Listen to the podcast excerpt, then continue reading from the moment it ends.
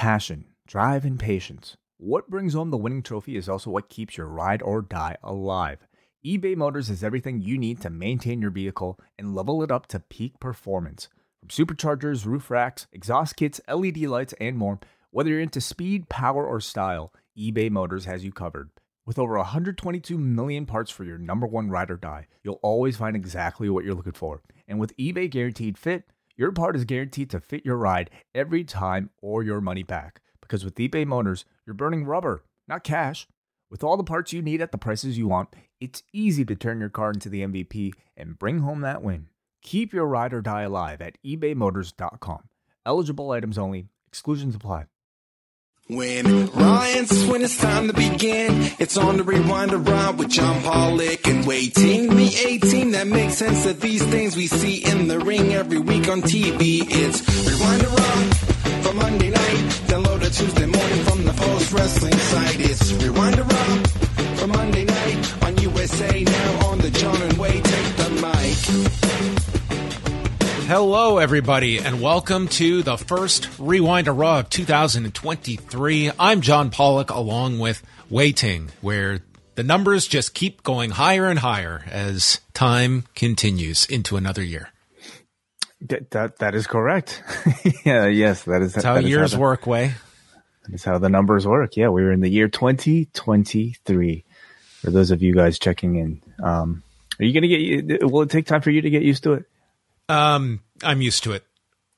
Yeah, yeah, I think I am too. Yep.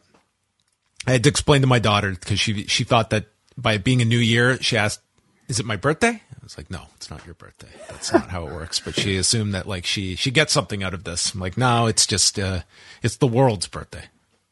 Uh, uh, I I guess so. Yeah, I, I guess I guess that is the right way to put it. Okay, well, do you have a nice New Year's?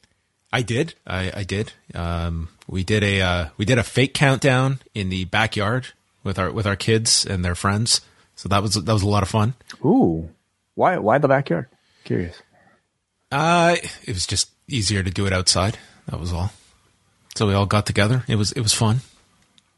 Okay, nice. What did you do?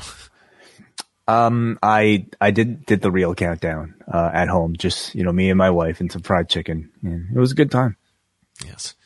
Actually, I have a very funny story. I'll tell you later, though. I'm not going to tell it here. Oh, you're gonna tease the audience like this? No, it's, it's nothing anyone else will will appreciate, but you will. That I just remembered now. But that's nice. You, had, you had chicken. It was very nice. Yeah, yeah. Even Did uh, you stay up till midnight? Oh yeah, yeah. We did the real countdown. Yeah. Oh, that's good. Uh, yeah, I, I have learned that uh, as the years go on, I'm the only one that, that stays up till midnight. Everyone everyone goes. Actually, several people have been sick in this household. Not me. So I stayed up and I watched. I finally watched The Godfather Part Three, which I had never seen. Interesting. Okay. The recut version that came out a few years ago for the 30th anniversary. Not Um, not as bad as everybody like slams the third one. I mean, it's it's it's not one and two. I'll certainly give you that, but it was uh, it was fine. It was it was all right. I mean, it's it's probably mainly that you know um, the fact that it's it's following two of the best movies of all time. But um, what was exactly cut out of the recut? I'm curious. I can't tell you. I think the beginning is a bit different, uh, but I've never seen like the third one. The, the, I don't have the comparison point. I only saw the uh, the the, fir- the the recut version was on. Uh, it was on like uh, HBO up Okay. here, so so I watched that. So Home Alone three is next for you. I I, guess. d- I doubt that. No, uh, we'll see. We'll see how I feel next year if we get around to that. Well, um, for some people, um, The Godfather would have been on their best of list. For some, The Godfather 3 was on their worst of list. Sometimes you put those lists together and you get the best and worst of 2022, which is the show that we premiered on Sunday night. Nearly three hours of myself, Davey, Braden, and Wai going through all of our picks in about 20 different categories, chronicling the good, the bad, and the ugly of the past year so that we can properly march into a new year. Best wrestler, best match, best tag team, worst promotion, worst character, worst pay per view. All of it is covered. And then our annual game of likely or unlikely as we go through our predictions that we made last year and then make a whole new list, including our listeners' scenarios that were submitted. Uh, all of that and more on the best and worst of show. Uh, uh, near unanimous praise for this show. I really enjoyed it. You know, of course, we did it with our friends at Poison Rana, Braden and Davey. You can go catch that on video. All of us in the same room together. A rare occasion where that happens these days. Yes, we all got together. It was a good time to see Braden and Davey. So, uh, yeah, go go check out the show uh, as well. WrestleNomics doing a really great, extensive breakdown of the past year, um, going through many different categories of uh, some very interesting stats to round out the year, including uh, television viewership for the various programs, numbers of matches. Uh, Davey Richards having a surprisingly busy year in 2022 as they uncovered on this show. So uh, check out Chris, Brandon, and Jesse on the year end edition of WrestleNomics. I'm sure we'll be hearing from all three of them throughout the year in 2023.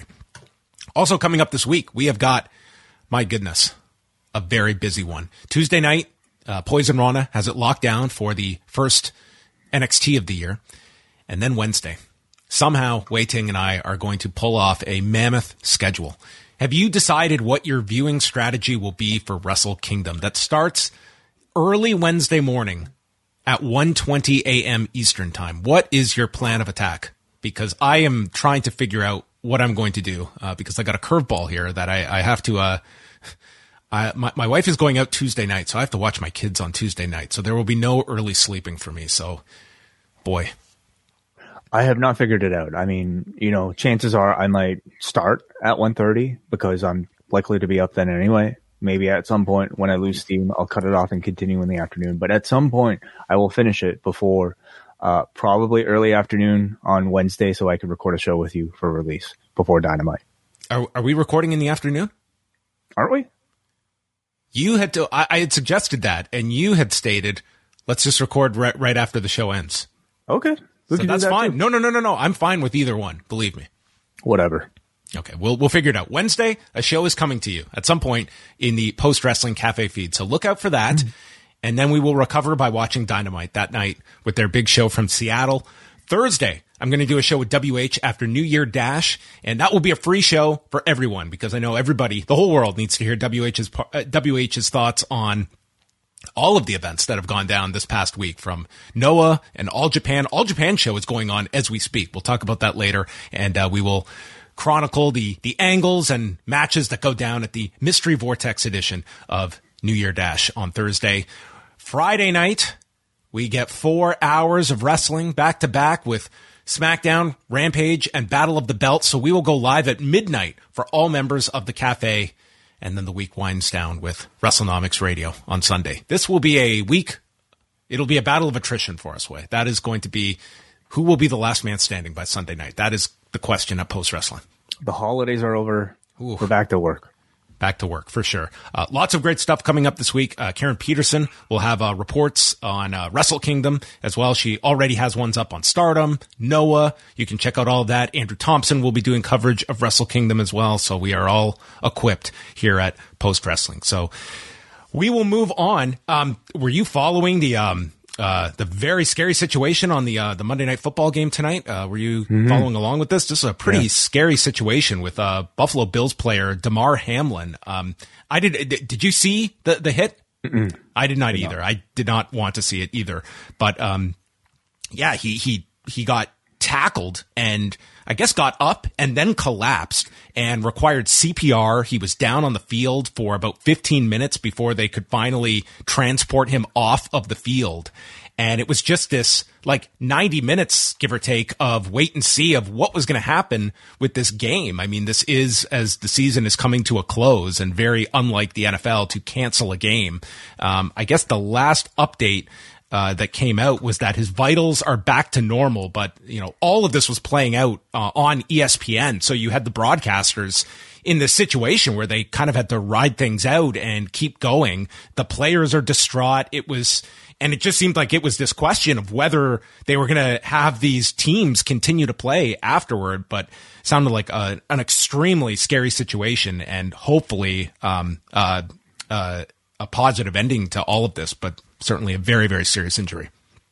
Yeah, absolutely. You know, um, unfortunately, like, you know, watching any sort of sport for a long time, like, injuries are certainly going to be a part of it. And, um, on live TV in these sort of very ser- scary situations, um, it's, it's you know how do we any of us react? Certainly, how do the broadcasters react? Um, I'm I guess you know I'm I'm I'm happy to see that the game was stopped, and um, you know our thoughts are are with the uh, uh, Damar Hamlin and his family.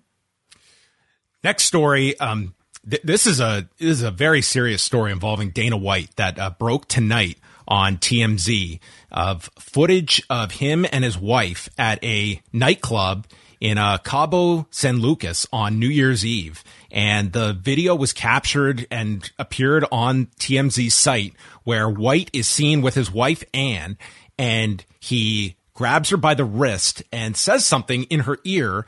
And then she proceeds to slap Dana and Dana responds slapping her in the face uh, before the people that they are around in this uh, VIP area intervene. And so obviously Dana White was aware this was coming because we have an interview up on TMZ. And I will say I have, I don't know if I've ever seen Dana White in a state like this as he is being interviewed and he explains that there was uh, heavy amounts of alcohol involved, but does state that is no excuse to ever put your hands on a woman. He does point out, and this is something that he had said uh, many times ago, that you never put your hands on a woman. So he is acknowledging that and stated that, you know, him and his, wife, just think about this way. How many times have you ever heard from uh, his wife? In the history that, that, you recall. Like she is a pretty private figure other mm-hmm. than you are aware that Dana White has a wife and three children. But she put out a statement and essentially, you know, what Dana said, this has never happened before. And she backed that up, said that they have apologized to one another. Their concern is their children right now.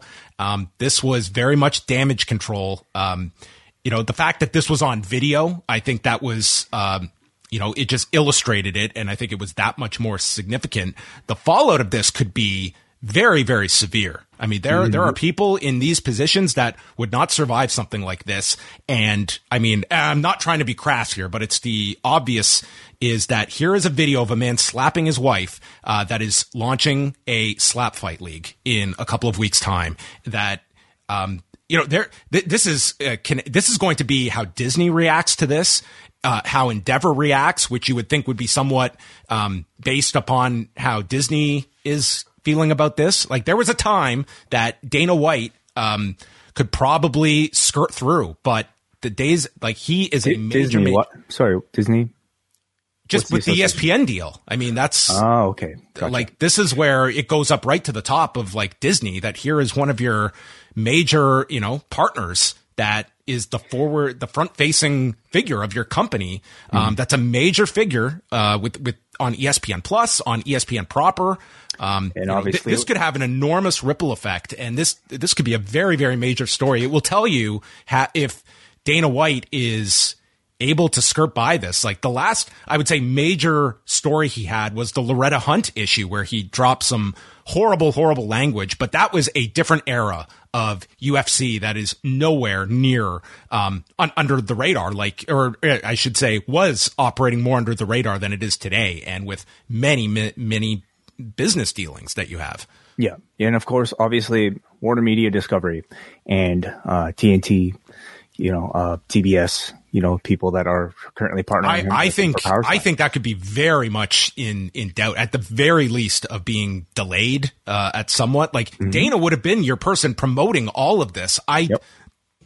I I don't know how you can go through with that in two weeks time. people get away with a whole lot when you're, you know, in a powerful position with a lot of money in, in the media. Um, so, I mean, I, I you know, d- d- does everything kind of proceed as planned? I, it wouldn't shock me if it did, John. Um, but this is about one of the worst things that somebody could be involved with as they're about to launch a slap fighting league on national TV. It's horrible. It's terrible that it happened. Um, and I haven't seen the apology, but I don't know if there's any sort of apology that would make this that much better. I, I understand. Mean, it was like this interview, if you watch it, like this is damage control Dana. If you want to oh, watch yeah. this interview, like he is not make, and I mean, they ask him at the end, Dana, do you even remember it? And he just like, no, I don't even remember it. I mean, it's hmm. like they're, he's not using alcohol as an excuse, but that is, you know, in in all of the stories, it was it, like alcohol was, you know, uh, a major factor here. But you know, the the video looks bad. It it looks really bad, and um, you know, this this is it could certainly go into you know Dana White's position in the UFC. Like you just you don't know how major companies are going to react to something like this. And if Disney is scared off by this, it could have a major effect or so, this is something where Dana can somehow skirt by this. But I, I, certainly don't doubt that. Like, you know, if you're Endeavor, if you're the UFC, you're you're probably going to be questioning how public you make Dana, you know, for the foreseeable future. I I don't think you I can't I, I don't really have that much of a, of a clear indication of like his his power uh, within the company at this point, but I imagine it's still quite consider- considerable. So, but you know, as far as like him being a public facing person for the time being, I'm sure they're seriously considering it. Do it, incidents like this go as far as I guess Disney? Because certainly ESPN is, is no str- like in sports, you have controversial figures involved in you know um, awful news all the time. Has has mm-hmm. Disney intervened? You know, I to, would say if you if you had like a major sports owner on video slapping his wife, mm-hmm. that's pretty bad. Like I, what I thought of reading this story was um, Chris Albrecht, who is a name people might not be familiar with, but he used to be the head of HBO, and in 2007, I mean, he was involved. He was he was arrested, but he was involved in a similar situation. He lost his job at HBO. Um, and there actually is a UFC tie in there because they were in talks, UFC and HBO at the time, and he was a supporter of the UFC. And once he left, that was, um, you know, that, that was a pretty significant story in, in media, uh, back in 2007. But, you know, powerful figures and, and that was not caught on video. Like that, and, and I don't mean to like minimize it, but you know, we see the example from like Ray Rice. It's like those stories were out there, but once the video was there, it's just a more damning element to the story. There's less, um, if you are a fan of somebody or you want to excuse behavior, uh, and it's just uh, one person's word or the reporting. It's something's being left out. The video is there. It's it, it's clear to see, and you know it's it's a and couple. When is the power slap fight? Two maybe. weeks. It's supposed to start on the 11th. Yeah. Like yeah, this um, is, I don't know how you can, and you would imagine Dana would have been doing a ton of media uh, leading up to that premiere. And yeah, yeah if you're Warner Brothers, uh, I don't want this guy out there promoting what is such a direct correlation to this video um, that already would have its detractors in terms of the slap fight league that I think once people watch this thing, like it's going to draw a lot I, of criticism. I just cannot imagine. I can't imagine going ahead with it with this debut. Um, the the timing. I mean, th- th- there's never a good time for something like this, but the, especially like we're here to talk about the sporting and, and the business implications, right? Of of these stories, and certainly, um, when it comes to something like this, I just I can't see if you're Warner Media Discovery wanting to be involved so publicly in business with this person operating this style of organization that is promoted around slapping people in the face. It's it's comical to even suggest. So I, I have to imagine, like I also imagine Dana's all over the show. He's like your, your essentially your spokesperson for the entire. Oh league. yeah, yeah. So it, it, it's probably too late to re-edit these shows to remove him out of it, right? So how do you proceed with this launch? And he would be you know, the most central figure to that show. I mean, mm-hmm. it would be like that was, you know, Dana White being attached to that, I think is a large reason they have a TV deal to begin with. I don't if think this is happening if this is just, you know, uh, another production. And and let's fold it back into professional wrestling. You know, on the on the we did a likely unlikely about whether or not Dana White would, appear on um, AEW programming, and I certainly think the answer to that will be no right now. How much do you think even AEW might be comfortable promoting it? Obviously, they'll do what the network tells them to do, but to what extent? Yeah, I mean, um, yeah, it, it just it just could have many uh, implications. Um, the, the central one being, you know, the, the response from Endeavor and Disney. I think that is going to be, it will be very, it, like this broke tonight. Um, and they, they had the interview ready to go on TMZ with, with, with Dana, who stated like he's still on his vacation. Um, how big of a story this is tomorrow. Again, at, at the same time, like you, we, we have seen sometimes where, you know, even in the early days of the Vince McMahon story, like, yes, it got focus, but people moved on. Like even in the grand scheme of things, like at this end of the year when you're watching all these different sports and news shows recapping the year, it's like Vince McMahon was not a big story to the mainstream world. It's like in our world, very, very big story, the biggest story of the year. But you know, it's these, some of these figures like a Vince McMahon and Dana White, like Vince McMahon, like skirted by a lot of stuff, uh, not, not something like this, but uh, other you know controversies that didn't stick to him like it would have other mainstream figures. We're, we're going to see what the effect is on Dana White. AJ Styles uh, suffered a broken ankle last week on the house show in Hershey, Pennsylvania, and they did uh, address this on Raw. That he put out a tweet stating that he broke his ankle, but is not facing surgery. So it's just going to be uh, rehab and waiting for it to recover. So obviously, the worst time of the year to get injured. The fact he's not going for surgery, I guess they believe that he can make a a full recovery without it. And you know, I would I would imagine a broken ankle uh, for sure. Rumble is out of the question. The larger one would be WrestleMania if they feel that's a reasonable timetable uh, to come back from a from a break. Certainly, yeah. Um, terrible, you know, from what he says, it, will be the longest layoff he's ever had in his career, which is actually quite surprising and tells you probably the quality of, of worker that he is to, to manage to, you know, avoid a significant injury for this amount of time. Um, I'm most curious about what this means for the OC, Gallows and Anderson and Michin, Mia Yim.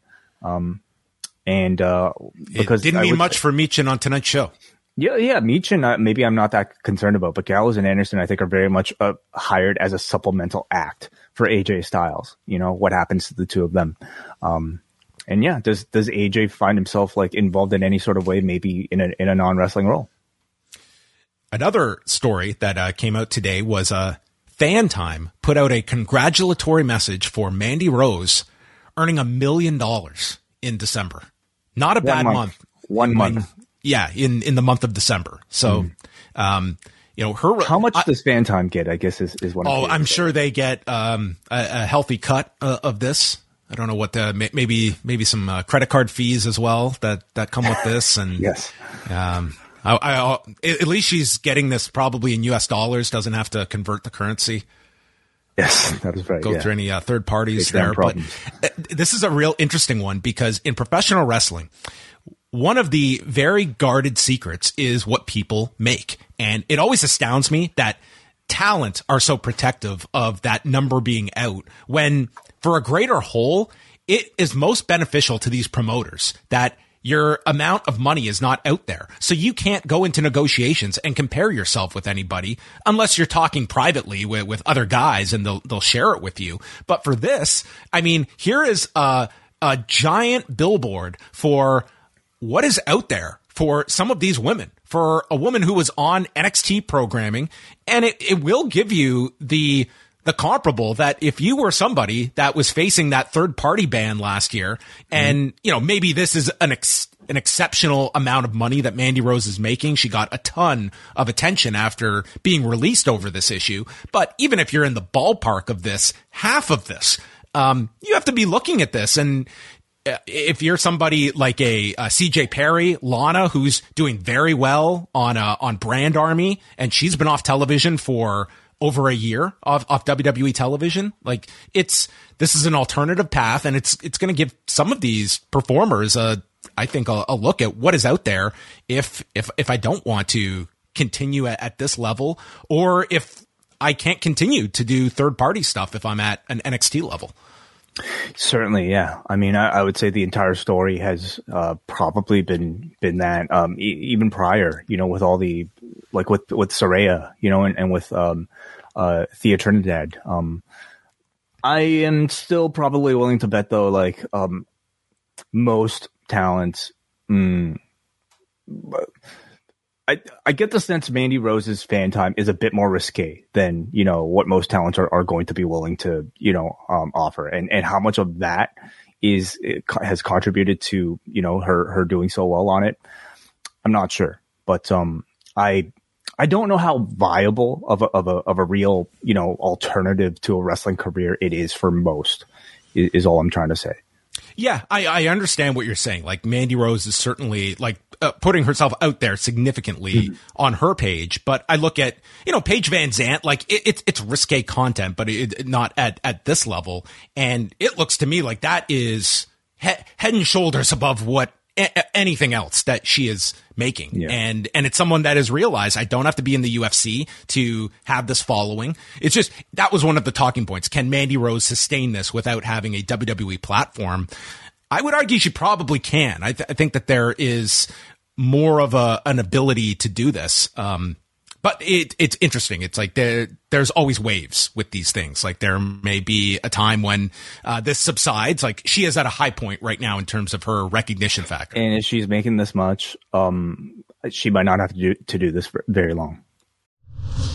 This post wrestling podcast is brought to you by NerdWallet's Smart Money Podcast. Financial literacy can be daunting, but it's one of the most valuable things you can equip yourself with. On NerdWallet's Smart Money Podcast their trusted financial journalists offer easily digestible, conversational discussions on topics like balancing your portfolio. If you think an ETF is one of Cena's five moves of doom, this show might be for you. Planning for your tax bills this April, so you don't have to worry about a visit from Irwin R. Schyster. And putting away more money for retirement, because unlike most wrestlers at the end of their careers, most of us should only plan on retiring once. Listen to NerdWallet's Smart Money Podcast on your favorite podcast app. Future you will thank you.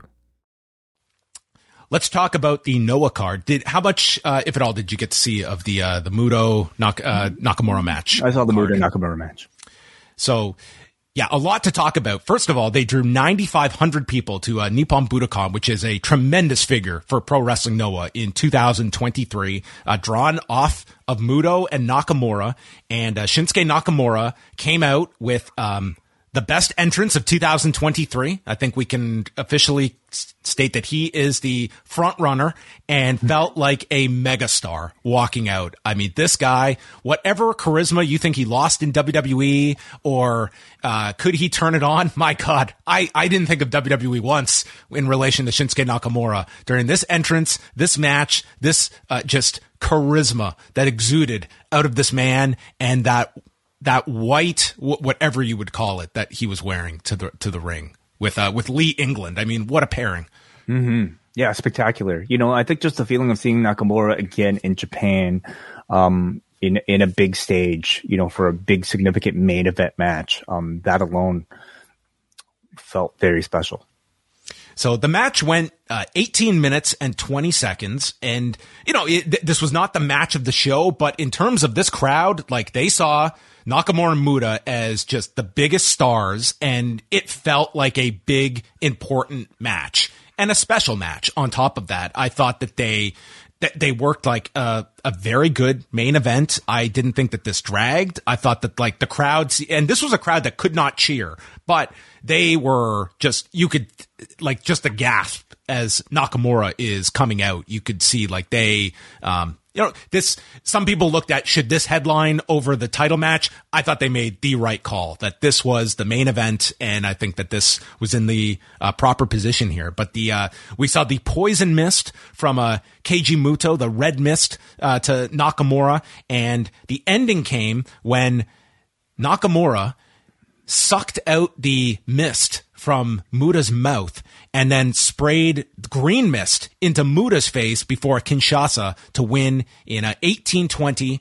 Afterwards, Nakamura calling Muda his idol and then uh, Muta called Nakamura several things that we will get to in a second, which was its own controversy. I thought that would be the major controversy of, uh, of uh, yeah. uh, that we would be discussing tonight. But in terms of the on-screen presentation, your thoughts?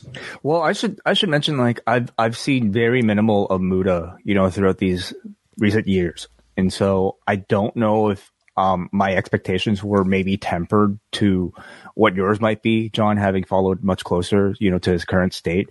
So I think I, I think if I had seen what he was physically uh, limited to at this point, I might have looked at this match as like a bit bit of a success story. And you know what? Judging by the crowd reaction toward it all, the emotion coming out of it from the crowd, the announcers, Nakamura himself, I would classify all of that as quite successful. And I thought, you know, using the mist and sort of like these sort of gimmicky things to create something compelling um, in in terms of story, I thought was overall successful. But you know, the man is still incredibly limited in what he's able to do, but he was still able to pull off like a like nice looking flash elbows, pretty decent looking shining wizards. You know, he, no he's he's but, got the great Muta like formula presentation down and he knows like his timing is like his instincts are still there to maximize the limited things that he can do. And he had a mm-hmm. superstar to work off of in Nakamura that the audience saw as a major, major star.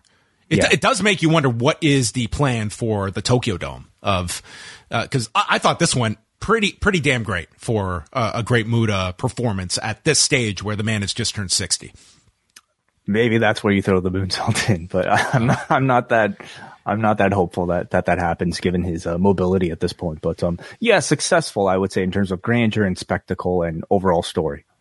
So afterwards, uh, Muta goes to the back, and this is where he is speaking to the reporters, and then dropped uh, some very unfortunate homophobic language to describe Shinsuke Nakamura and uh, sucking the mist out of his face, which it is worth knowing is a spot that uh, Will Ospreay did with Bushi a number of years ago uh, in New Japan. So this was not uh, not a, an original uh, match finish, but nonetheless, it was uh, this language was uh, very disappointing to hear, and then I, I was very surprised that it made its way onto Noah's social channels, which has thankfully been taken down.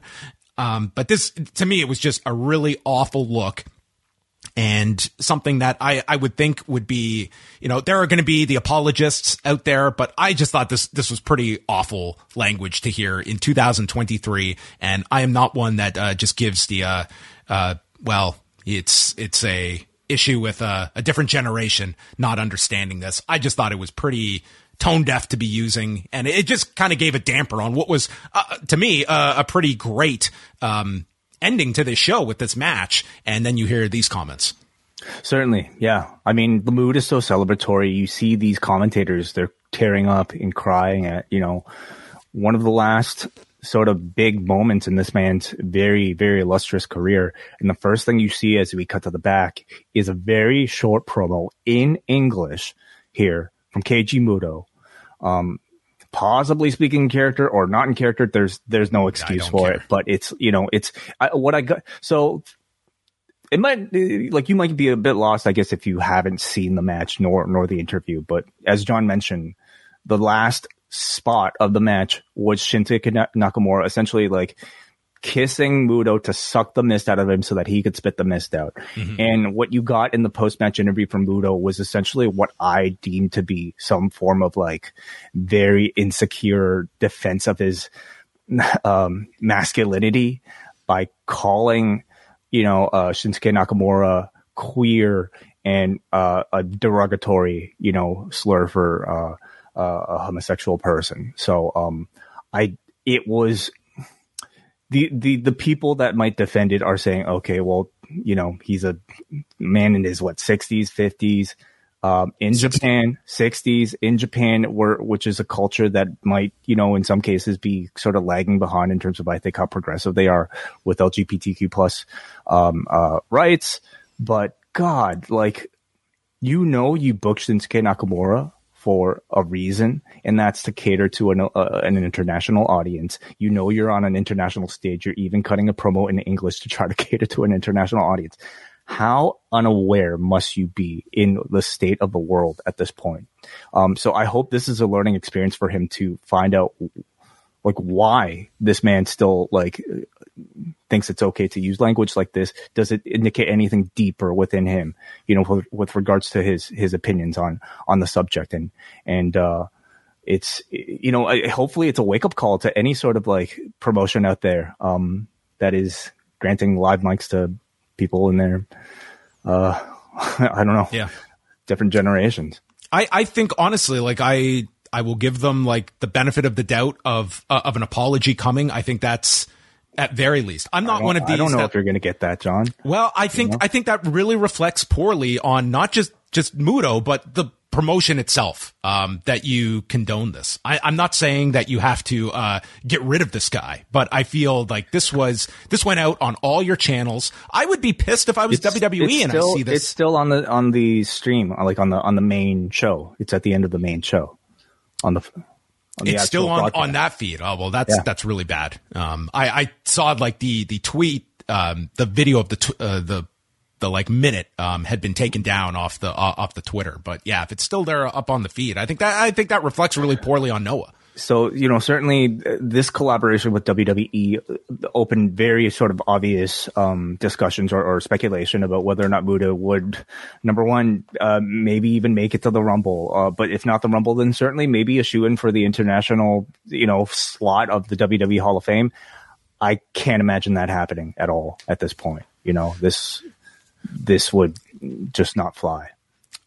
Yeah, it'll be interesting. I, you know, I, I wasn't like aggressively following th- this story. I, when I first saw those comments, I, I had it sent to me like first thing on Sunday morning. So it's like I'm watching these comments and I'm thinking that like, wow, this is, this is really, really bad. And it was definitely discussed online, but I, I thought it honestly would generate l- a larger backlash than it did. Well, how Like, many it- people do you think watched the match? Like, how many people signed up to Wrestle Universe, or or at least you know was was there aware enough? I, mean, think it- far less saw the press, the, the backstage portion than did the match. Um, and and the fact is, like, this is, you know, you know, if if this had happened uh, in a North American promotion with your equivalent of of a Mudo here, um, I, I think this would be like a major story uh, of you know th- th- this clip going around. Um, I don't know if this is gonna just kind of fall under the radar for for people, but it's you know there's the internet brings everything up, John. You know, and and if if if let's say it's it's April or March, like they're they're looking, that they were possibly thinking about this, you know, for for the Hall of Fame. I mean,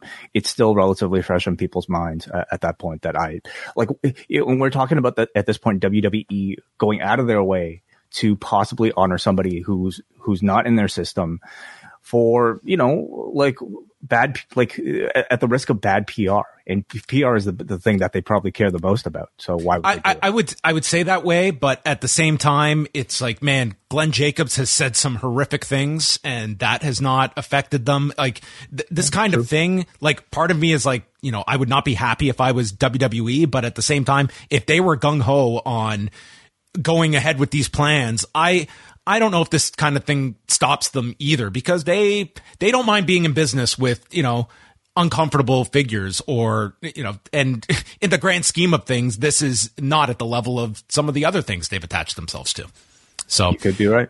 um, anyway, that was an unfortunate part coming out of this. Uh, just some other uh, stories from the show. Uh, Kaito Kiyomiya and Kenoh uh, was second from the top. A phenomenal match for the GHC Heavyweight Championship. Uh, Kiyomiya, like the story here is that Kenoh does not respect Kiyomiya as this godlike figure that is required to be the GHC Heavyweight Champion. So you had Kiyomiya just put on this phenomenal performance. Uh, some of the highlights was um, a tope con hilo over the corner to the floor, and then a uh, Shining Wizard that wins it for Kiyomiya. That's one of the moves he adopted after beating Muto last year. They went uh, 19 and a half minutes, but uh, just some terrific stuff here uh, from from both individuals. So that would be a match that I would certainly go out of your way to see.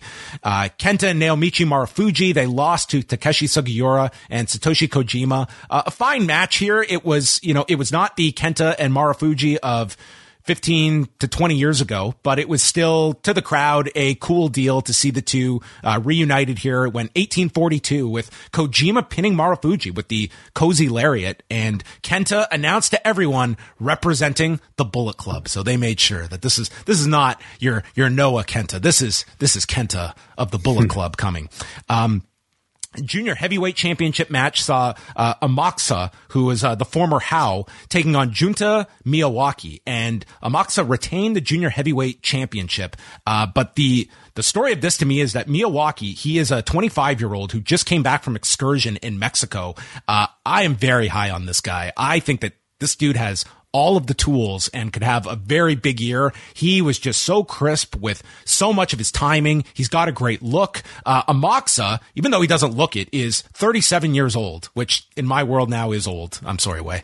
Um, but nonetheless, um, they, they had a really, really great uh, junior heavyweight match. But uh, Miyawaki, I was very impressed with uh, in terms of his showing in this match. Uh, Jack Morris defeated Timothy Thatcher, and then after the match, a masked man came out revealing himself to be Jake Lee. And uh, this was a bit of a surprise because I think a lot were expecting that Jake Lee, after leaving All Japan, would maybe pop up in New Japan, uh, but he's here and he aligned with Jack Morris, not the pitcher, but rather the professional wrestler. And they, uh, Jake Lee is working uh, this coming uh, weekend uh, for Noah. So he's uh, getting right into the thick of it.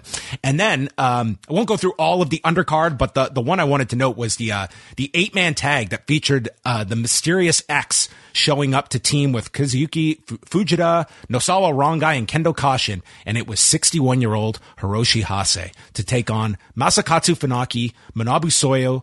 Soya, Katsuhiko Nakajima, and Hajime Ohara. And Hase all I want to see is Hase and Ricky Steamboat team up in 2023. Dude, Hase came out. This guy looks phenomenal. He, he like races down the apron, the, the ramp. This was like a mystery partner that lived up to the hype. He's running the ropes like he's half his age and he looked great in this match. I mean, wow. this dude was just, I, I, just thought he looked great. Like the the over sixty division in pro wrestling, it's not a deep division, but you could have a division. You know, Hase, Sting, Ricky Steamboat. I mean, you know what? One to two matches a year, make them a trios tournament. Uh, tournament participant later this year in AEW. I mean, dude, Hase was great in this match. And, uh, he won with his move, the Northern Lights, pinning Ohara. And, um, you know, you, you had a Funaki and Nakajima in there just unloading kicks on Hase. Like, dude, this dude did not just show up for a hot tag. Okay. He worked, um, like 10 times more than John Cena on Friday. And I just thought he was a, he was a great addition on this show and a, and a really cool surprise that they had. But, um, overall, this was like a really entertaining show. It was Noah's biggest card in years. And I think that they are going to continue this momentum for the Yokohama Arena show and certainly for the Tokyo Dome. Uh, I don't think uh, today's or Sunday's comments are going to overshadow uh, Muto's appeal. I think to, to some fans it, it, will, but I do think it is something that, especially in Japan, will will blow over. But um, mm. that was that was really it was just like this was a really great fun show, and then you saw that, and it was just kind of like the air out of the balloon when you heard that, and it just kind of left you with a sour note uh, coming out of of the card. But that was a that was a very enjoyable card that Noah put together.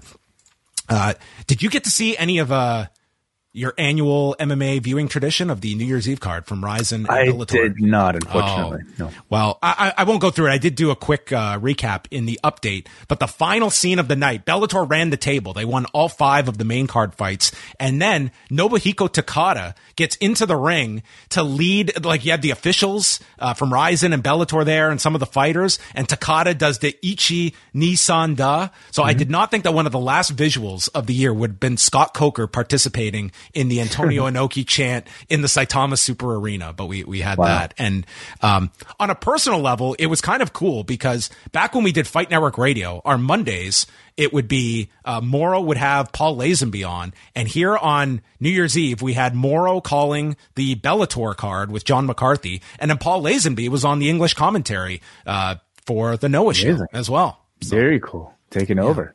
A lot of, uh, Canadian content as well on these, uh, these New Year's Eve slash New Year's Day cards. And uh, before we wrap up the news here, uh, as I mentioned, uh, Kento Miyahara and Takuya Nomura are probably having their match as we speak at Korakuen Hall. So maybe we will get a result before the end of the show. But for those not following All Japan, uh, these two, they won the, uh, the tag league last month and that led to the two winning the All Japan tag titles on Monday at Korakuen Hall, uh, early Monday in Japan, late Sunday for us here in North America and they beat Suwama and uh, Kono to win the tag titles. And then the very next match, Takuya Nomura won the annual New Year's Battle Royal that All Japan does. So he worked back to back matches, winning both, and also worked a Big Japan show on Monday. So he was super busy and probably his luck ends here against Miyahara, but there's certainly an argument to just, uh, why not? Just go all the way with this guy. He is a great, great talent. And these two have had two singles matches in the past with Miyahara winning both of them. But this will probably be a, a stellar match that will get lost in the shuffle this week. But it is probably in the ring uh, right now. So that's the that's the latest on the All Japan front. And the final thing before we go to Raw is just the lineups that we have for the next two nights. So NXT is back with their first live show in a couple of weeks, where Alba Fyre and Isla Dawn will have an extreme resolution match. Okay, well that's what you hope a match would do, right? An extreme resolution match. So does the loser have to uh, give in to the other's resolution? Um, Like one of them says, "I'm going to, um, I'm going to give up chocolate for the new year, but now you're going to have to." depends how extreme it is, I guess. Okay, that that doesn't sound too extreme. It'd be like you know, um, sure, yeah. In a non-resolution match, Carmelo Hayes takes on Apollo Crews, Charlie Dempsey against Hank Walker, Axiom taking on Trick Williams, and Bron Breakker will be on the Grayson Waller effect. And Wednesday, Dynamite has their debut card in Seattle with Samoa Joe and Darby Allin for the TNT title, Chris Jericho against Ricky Starks, the acclaimed versus rapping Jeff Jarrett and Jay Lethal. Do you think mhm. we get a rap to the ring by Jarrett? I can only hope, John. Bryan Danielson against Tony Nese, Swerve Strickland against AR Fox. The rematch years in the making from the Hell of War match at Ultima Lucha 3. Yeah, that's right. Jade Cargill and Red Velvet against Kiera Hogan and Sky Blue. Update on Hangman Page, promo from Jon Moxley, and an appearance by MJF. They've announced like 50 things for Dynamite on on Wednesday, which is a two hour show. They will they will fit all of this in, in in some form or fashion. And the new look, of course. The new look, of course. Do you think the new look gets a ent- introduction or an entrance or a countdown? I think the new look itself is an introduction.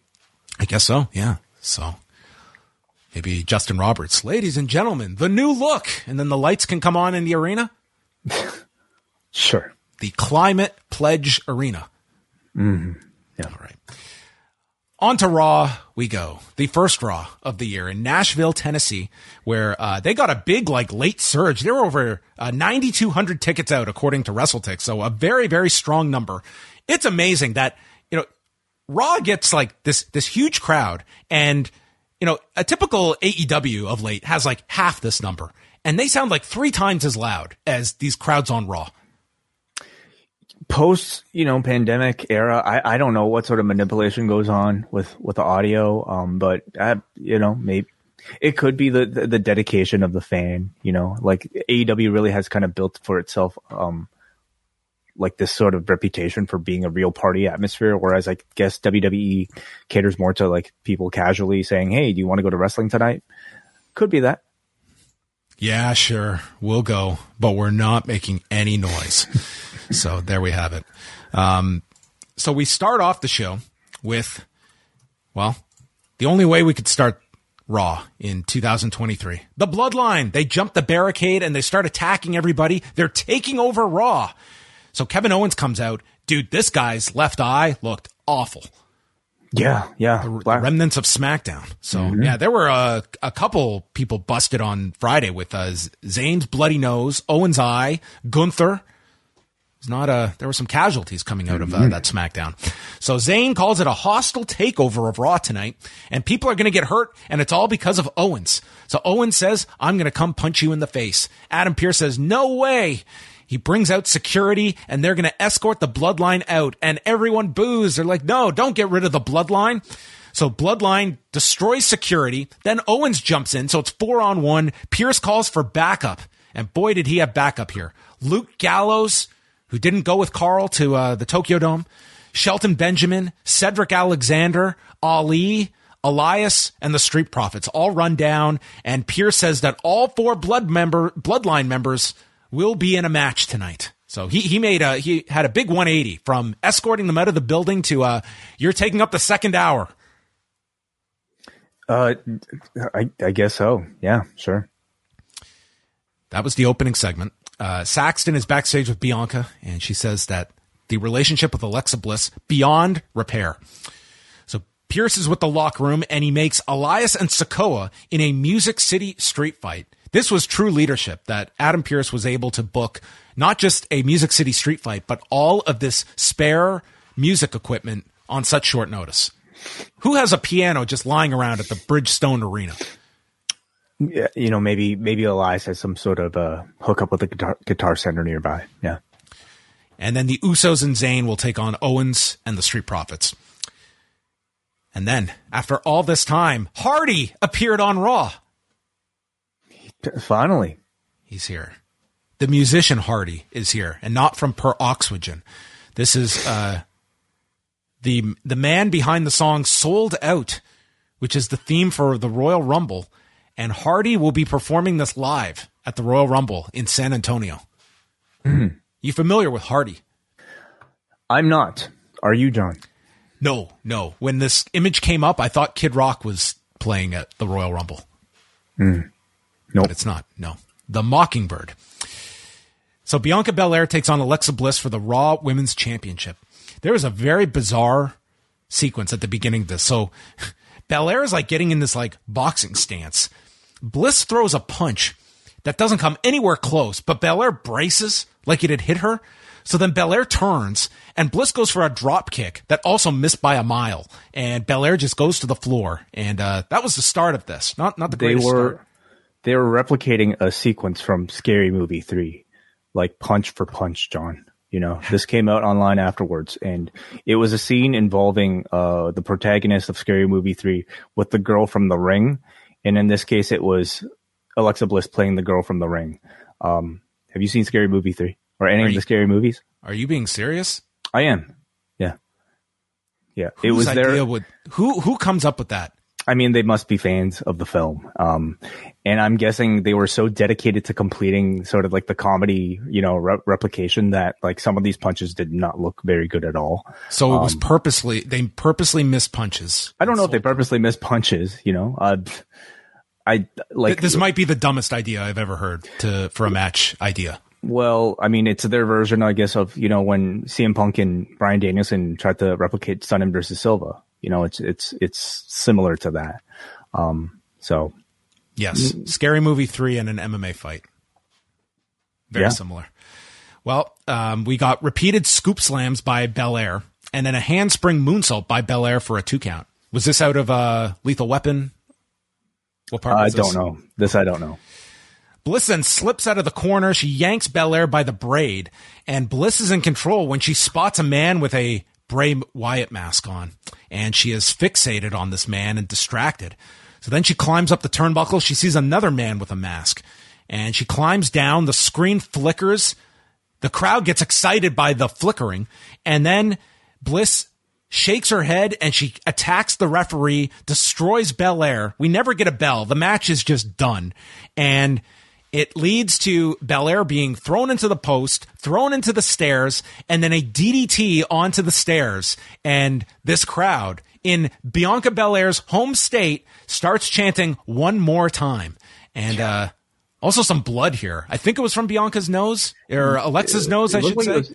I think the blood was from Bianca, like when she got, uh, uh, you know, Irish whipped into the steps. It looked like her mouth. I couldn't tell if it was the. There was definitely blood from Alexa's nose, and I didn't know I if she got both. it onto Bianca. Well, maybe they both bled. This went on for 17 minutes.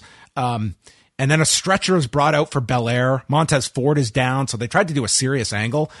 I, I did not think this worked for 17 minutes. Um, I, I hated the ending. I I just thought the beginning was just they were just off um, what you told me, I disliked this match more after you described that to me. Well, well, I mean, they could have done the scene fine, but the action still had to look convincing, and the execution was just not good in a wrestling context. I have no issue. Like it, it, it could have been awesome, actually. You know, them trying to do something from a, a, movie fight scene if it looked convincing and if it looked like it belonged in the body of this wrestling match. But it it just didn't look good. You know, unfortunately. Um, the match I found pretty lacking in terms of fluidity, you know, even beyond that spot. I also found the crowd's energy for it pretty low, especially considering this, you know, was a homecoming of sorts for Bianca Belair. They did not seem to care about her. That, no, and it's, it was early in the show. I mean, and this was consistent throughout the show. Like I thought, you know, mo- we, we got some like lengthier matches on the show. And I would say not until like the final minutes of Rollins and Theory did you really feel the audience played a, um, a mm-hmm. role in getting into the action. So, or Hardy. I, they got they got into Hardy. they, they did get into Hardy. The, maybe maybe they peaked early with uh, with Hardy. Maybe. Once you tease that he's here, yeah. how can you pay attention to what's happening in the ring? all the sort of you know Bray Wyatt kind of hocus pocus stuff is um overall like it's been pretty corny. You know, like even going back to Friday with with Uncle Howdy, um, it's it's something that it's is necessary for the rest of this Alexa Bliss storyline. Um, I, I will say I think so one of the saving graces about the segment was the unintentional blood, both on Alexa coming out of her nose and also for Bianca coming off of her chin. If there's a time to you know get busted open hard away, it would be for uh, to elevate something that is supposed to be a significantly kind of scary and traumatic series of event, event of events like you saw here. Cathy Kelley interviewed Austin Theory.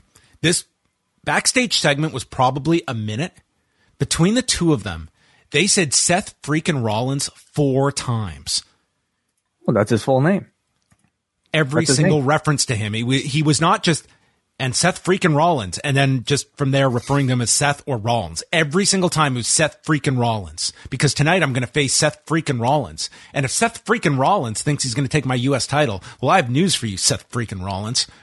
It's unbelievable. I you just get used like, to it. I'm sure. I don't get used to head. it because I specifically noted it here. It was too much, just too much. Elias and Solo Sikoa, the Music City Street Fight. So we got uh, pianos, guitars, drum kit, keyboards, mm-hmm. the whole works. Sikoa, did you notice? Uh, I don't know if Sikoa's been working with this for some time, but it was the first time I noticed it. They had a knee brace on. Did notice. No, on his left knee, it was like the knee brace right there. So I don't know if he's like working through stuff, but uh, it was very noticeable. Elias misses a guitar shot and uh, breaks it over the post. So then Sikoa is sent into the drum kit and gets hit with a cymbal. Elias gets up from a Samoan drop and breaks a keyboard over Sikoa's back. Uh, Sikoa misses him in the corner, and then Elias I hope this was some kind of gimmick tambourine because, dude, he was waffling Sikoa over the head with this tambourine over and over again. But this audience, they got into it when uh, where, Elias. Where did you go to get a worked tambourine? I'm curious. I don't know. Maybe you make a paper mache tambourine. Um, hmm. Maybe uh, maybe you uh, consult Eve for a tambourine. I don't know. I'm sorry. I okay. lost that one. It was a song. Oh. Uh, Sikoa then uh, recovers from the tambourine shots, and uh, Hardy appears and hands Elias a guitar. And Elias gets stopped by a super kick, so Hardy then enters the ring, breaks the guitar over Sikoa's back. The man no sells it. Hardy gets the hell out of there. And then Sikoa turns around into a flying knee, and Elias comes off the top into the Samoan spike. But Solo ain't done yet. He goes to the edge of the apron, spinning solo onto the piano that breaks. And Sikoa pins him in 14 24 and stares down Hardy. If he had killed Hardy right after this, this would have been a flawless ending. Uh, this this was a great ending to this match. Probably these two were certainly in pain after this one, but they found a way to have a 14 and a half minute match with Elias. And uh, audience th- this was like the most lively they were throughout a match by mm. relying on the weapons and a man taking a uranage through a p- piano at the end. Crazy. Really yeah. Um you know these like holiday themed WWE plunder matches are usually all pretty similar. You put a bunch of like relevant objects around the ring and it's just guys like Irish whipping each other into them. Um, they're pretty much just like any hardcore match, but with like some sort of different skin depending on on the holiday season. But thank goodness, like this was a pretty good hardcore match, and I think like Elias is, you know, he's he's sort of like your go to guy when you're trying to do these sort of like miracle, like I don't know, like these these music uh, things certainly, but like even others, it feels like he's done plenty of these, and I think he's gained a bit of a reputation for like you know not being afraid to like you know fight hard and get hurt. And solo Sikoa is certainly of that same type. So you had two guys not afraid to really just kind of like go all out here and um it ended up being quite entertaining you know the the musician stuff was some decent bit of celebrity integration i am assuming they're going to pay that off between solo and hardy at the rumble i would think so i think you have to do yeah. something there with with the two of them mm. The Usos and Sami Zayn against Kevin Owens and the Street Profits. So Montez Ford is dejected on the apron because he's thinking about Bianca from earlier. And uh, being DDT'd on those those same steps. So this led to Owens being beat on throughout the match. Finally, he gets to the corner and he has to slap Ford to wake him up. And Ford comes alive. He does this awesome comeback, attacking Zayn, standing moonsault, and then from the heavens, but Jey makes the save. Dawkins nails Jey with a pounce, and then Ford hits the tope con hilo onto Zayn and Jimmy.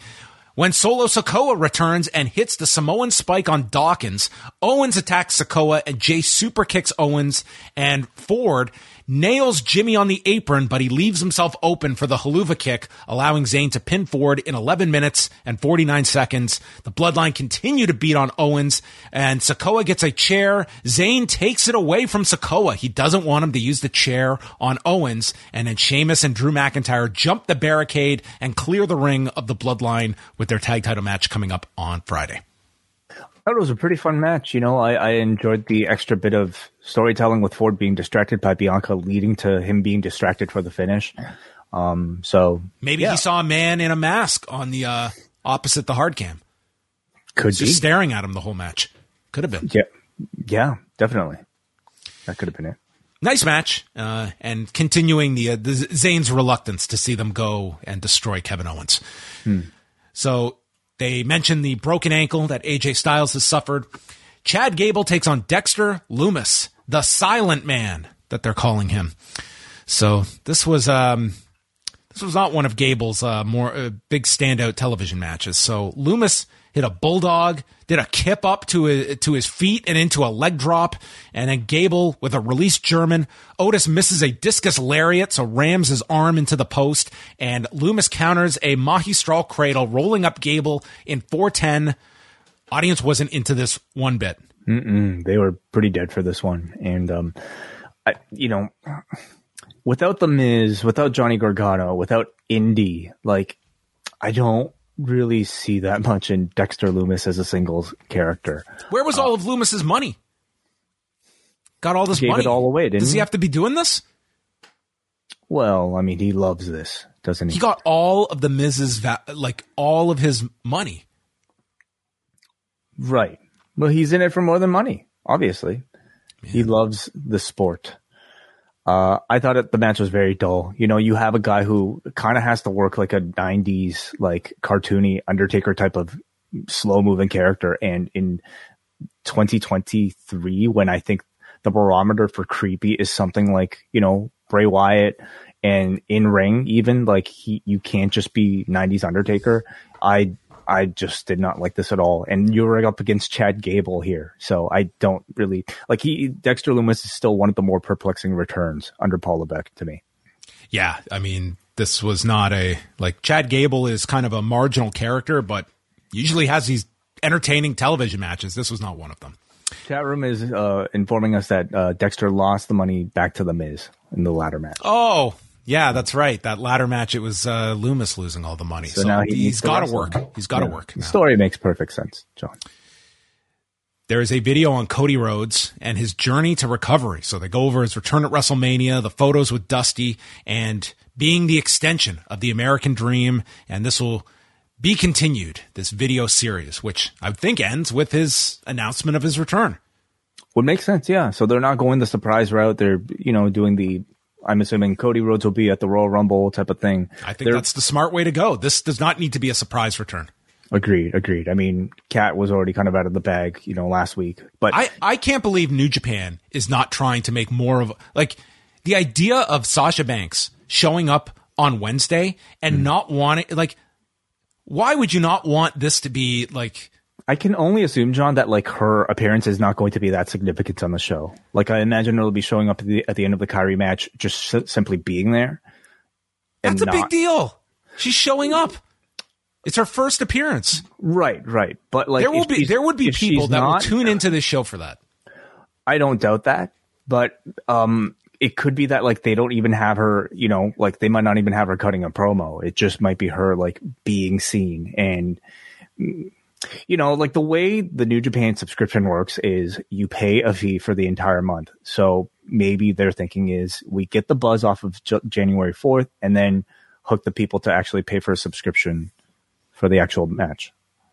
I would want to be driving as many people as possible for your biggest show of the year on on, on Wednesday. I, I, feel overall, I think that there are many promoters out there that are so obsessed with surprises, and sometimes it's it's detrimental. I'm not saying that's the case here, but I think like there is this obsession with surprising fans instead of realizing how important anticipation is and it's, paying cer- off. It's certainly not a very good, uh, well kept surprise. I think the more important uh, place to announce her would be AEW. So we'll see on Wednesday. You know, if if it it, it is, they've indicated like they're gonna you know give you some clue as to who the partner will be on Wednesday. So mm-hmm. that would be the time to do it. Damage Control come out and they insult Nashville. This is where the group was created at SummerSlam. And Bayley brags about beating Becky, who comes out and says that Bayley thinks she reinvented the wheel, but in fact, it's a hamster wheel she's been on, doing the same thing week after week and you feel the most comfortable in someone else's shadow and that Sky and Kai aren't your lackeys because they're doing all the heavy lifting and it, one of them is bound to turn on you. So she proposes a match. Bayley turns it down, but says Becky can take on Sky and Kai if she can find a partner. And Becky accepts a handicap match. So we get a two on one match with Dakota Kai and Iyo Sky against Becky Lynch without mm-hmm. the uh, tag titles on the line. Um, have they? Have, they've tried that, haven't they? You know, titles on the line in a handicap situation. Probably didn't work out too well. Well, Graves made fun of some uh, flat earthers during this match, and Kai and Sky are double teaming. When five minutes into the match, Michin decided, you know what? I'm not doing anything else. I can go out and help her. She had yeah, five he, minutes to decide on this. Maybe they couldn't cue up her music. Well, I mean, maybe, maybe she thought, "Oh, Becky's got this," and once like gave her a chance, and once like, Becky, she does not have this. Yeah, she needs Michin. Well, turned out to uh, turned out to be a great plan by Michin, who ends up getting pinned in this whole thing. So. They uh they they double team superplex Kai. Sky makes a save. Michin then spikes Kai onto the floor, and Becky is going after Bayley on the floor when Michin hits Eat the Feet. But after hitting Eat the Feet, she's on her back and gets hit by Over the Moonsault, and Sky pins Michin in 1346. And Becky has this look on her face that just screams, I had this. Thanks, Michin. Never again. I'd be pissed. Uh, you come well, and join, and we, we get the loser's purse out of this. Thanks yeah, a lot. What yeah. a this is this is your your baby face creation of uh, Michin here. Uh, I suppose so. I suppose so. Yeah. Um, yeah. I, you know, at the start of this, when it was just a handicap match, I mean, I, I was certainly wondering if they were going to see this through and how they were going to book themselves out of it because it would have been a bad situation for the tag champs. But I mean, coming out of it, you give damage control another win over Becky. Uh, Becky, you know, superstar that she is, has to sell some sort of, um, you know, um, st- uh, stress from losing twice now to damage control. So builds a bit of strength behind them. Uh, so what what is the match at the end of all this? Becky Bianca, uh, sorry, Becky Bayley again. Or are we? I, I think they're definitely going to have Becky get her win back over Bayley after losing on TV a few weeks ago, for sure. Gotcha. Yeah. Okay. So there you have it. So it looks like uh, Kento Miyahara retained the uh, the triple crown on today's show, and it looks like Yuji Nagata challenged him after, which will that'll be a great match that the, they will have. The, there's your your All Japan update. Jimmy Allen's in the crowd. Sorry. Did a did a song oh, cool. for tribute for the troops. Oh. Cathy Kelley interviewed Seth Rollins and he said that the bloodline's trying to take over his show and Theory is trying to take his spot, but this is my show and did put the put importance on the United States title. Saxton, our roving reporter, tracks down Alexa Bliss and his opening question. You seem to have completely lost control out there. She says, no. Au contraire, mon frere. I gained control over Bianca Belair's headspace, and that title belongs to me. Cool. Great, great plan. Um, she's pretty confident that she's going to get a rematch, obviously. Why? Why is she so confident about this? Because everybody gets rematches here. If I was Bianca, I'd be like, no. You hit me with a vase and then you just smashed my face in the steps. Get lost. You had your chance. You had 17 minutes out there to beat me and you did not do it. I'm moving on. Guess it's not up to Bianca, is it? Who else? You came, else you came up with the have? scary movie spot. Okay. I'm moving on from you.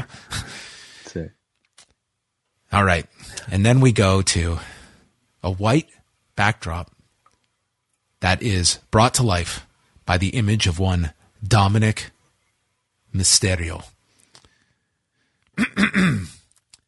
Sadness. It's not a bad thing to feel, but it's that cold absence of feeling.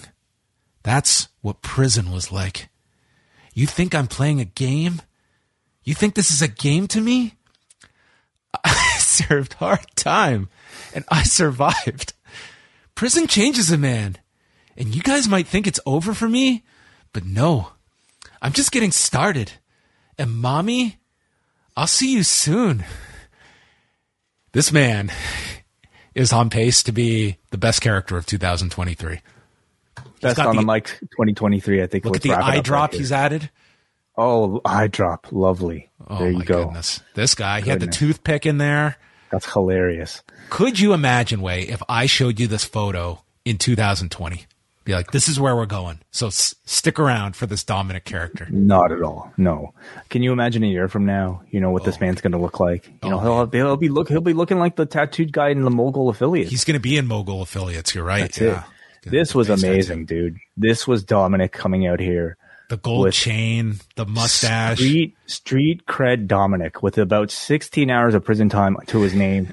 Uh, this character just keeps getting better and better and better, you know. And and again, like this, we know it's like somewhere in the vicinity of like 16 to 20 hours because that video was posted on Christmas Eve, like 8:30 p.m. And he got out. He tweeted that he got out thanks to mommy at 2:30 in the afternoon the next day. But it's evidently it's changed this man. I love it. It's, it, this is fantastic. I think that, you know, I want to see this guy take over the Judgment Day. I think that's the long term plan here. Oh, he should take over the entire company. I mean, listen, we're, we're, we're we do speak in jest a lot when we're speaking about Dominic, but come This on, guy's doing great in this One of the most entertaining stories and characters that we've had in quite some time. He's a, he he has entertained me, and he's completely self aware of what type of character and what his appeal is. Everything about this is working right now.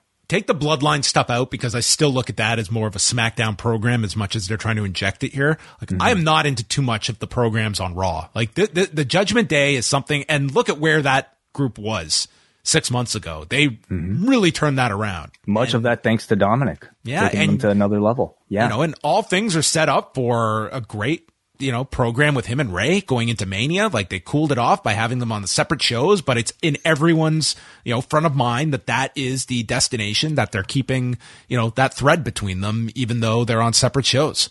The holidays have united them for multiple angles. That is correct. I, I want to talk again about this holiday video that, that at, at grand, Grandpa's place. I didn't realize Grandma even got into the action. She was the one that was calling the cops. Yeah, in the yeah, background. yeah, yeah. That- Yeah. It was a really well thought out uh, spot, right down to Dominic being the one to shove Rey first. It was, um, yeah. It was excellent.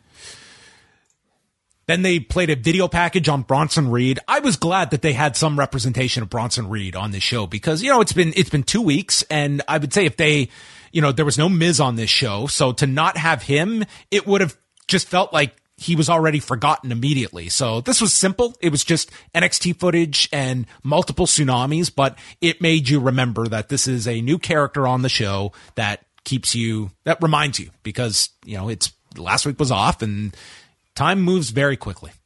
It was something. You know, I would have preferred to have seen a match maybe instead of the De- the Dexter Lumis match. But um, yeah, you know, there's plenty of time in the year.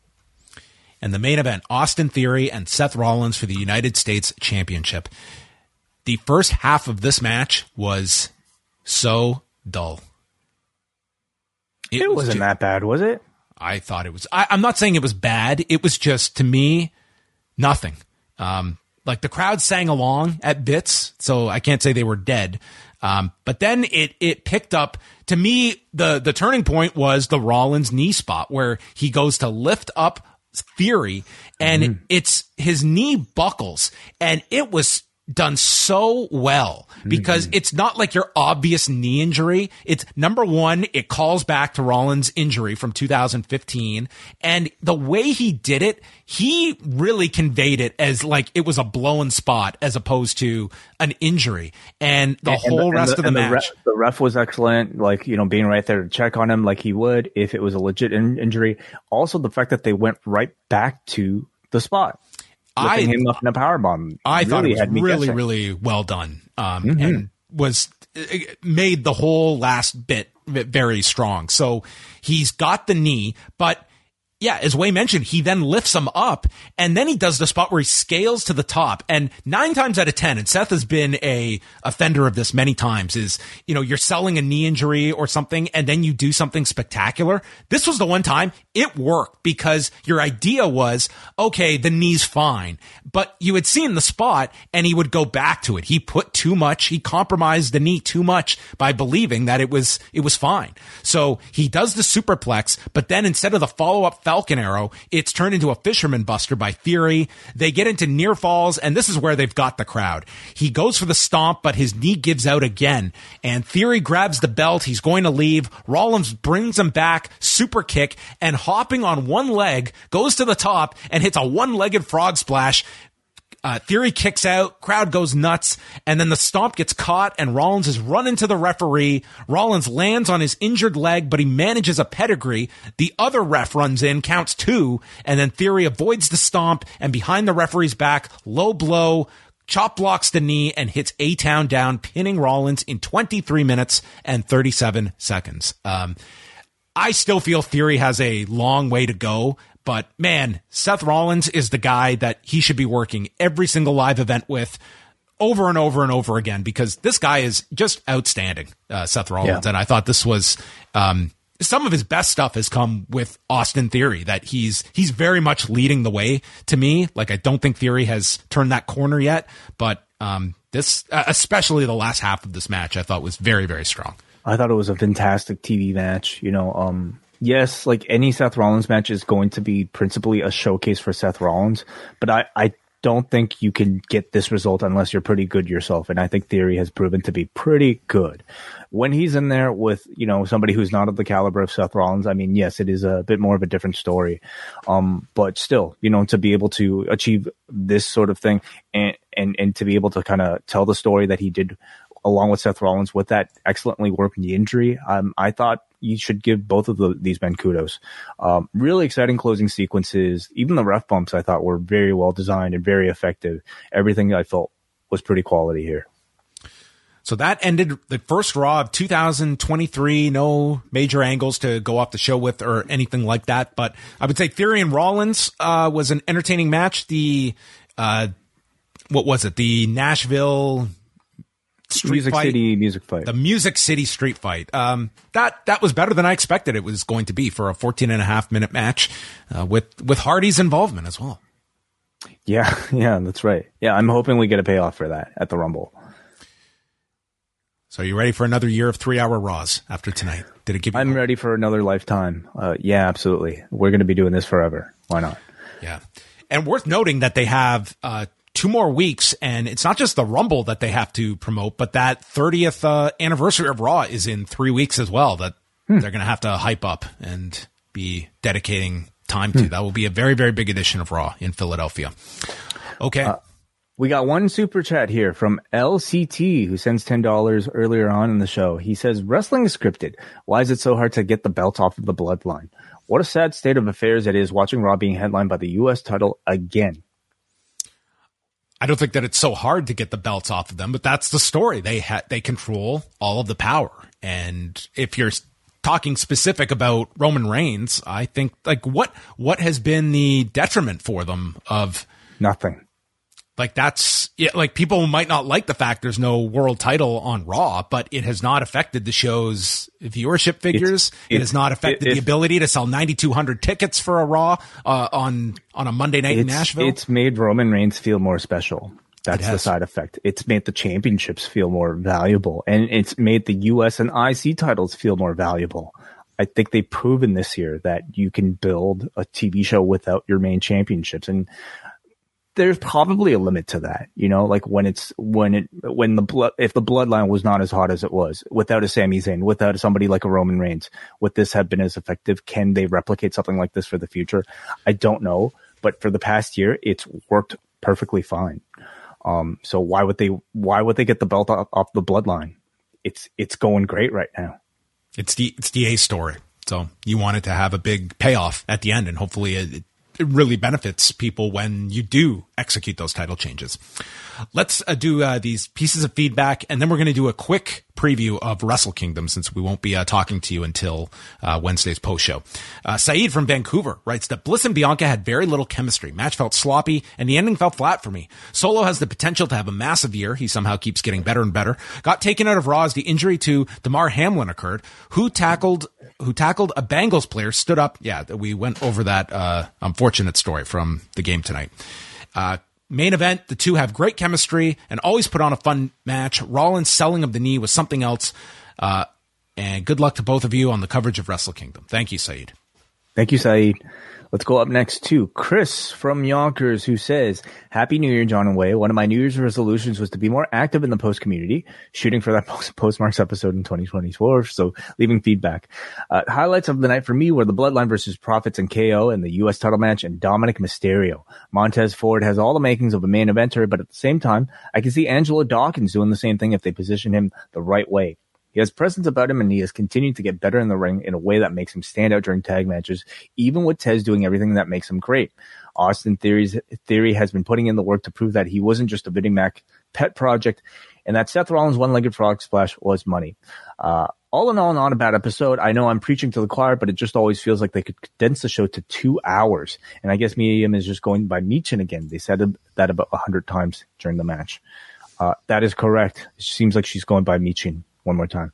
Uh, with only three weeks left till the Rumble, do you guys have any predictions of what the card could shape up to be outside of the two Rumble matches? Bliss and Bianca for one. Reigns and Owens. Um, Bayley and Becky, perhaps. Yep. I mean, those those seem to be uh, programs that they're building towards, and uh, beyond that, I mean, it's it's not like you need a whole lot of matches in there when you have two Rumble mm-hmm. matches. Like you don't, and Reigns and Owens, if that's in there, like he, that pretty much is is the card right there that you're going to get. You know, mm-hmm. sixty to ninety minutes per Rumble when you factor in all the entrances and videos and uh, everything together. So, oh, and also uh, Gunther Strowman, maybe, or or will that? Will they're they doing that, that on TV, TV? Um, in right? Two weeks. Correct. Yeah, that's correct. Yeah. All right, let's talk about uh, Wrestle Kingdom 17 going down on Wednesday, 1:20 a.m. Eastern Time, early Wednesday morning featuring the uh, the pre-show that has uh, Ryohei Oiwa taking on Oleg Boltin in an exhibition match. This will be our first look at uh, Oleg Boltin, who is an, an accomplished amateur wrestler. My favorite match of the year, the New Japan Rambo, where the final four will meet the next day at New Year Dash to determine the KOPW championship holder to start the year. Unfortunately, with this year being one show, uh, I think this is the match where you'll find Takagi, Ishii, Taichi. I mean, there's going to be a lot of probably great talent in this match that are, you know, that's just the reality of one show is that you're not going to get uh, focused singles matches or even like multi-person matches for some of your big names, especially like a Takagi. It's a damn shame, you know, when you're talking about somebody like a Shingo Takagi not really finding themselves a, a match on the show. Uh, on the same token, um, I you, you do have the Yokohama Arena show as well, so there is. That's you know, right. You can't spread out some of the the guys. And that's that's. I'm assuming where we'll get um the House of Darkness, House of Torture. Um, get the, where they'll get their WrestleMania or sorry, Wrestle Kingdom uh, big spot. Yeah, that's the that's the crime of it all. Evil not having something more prominent.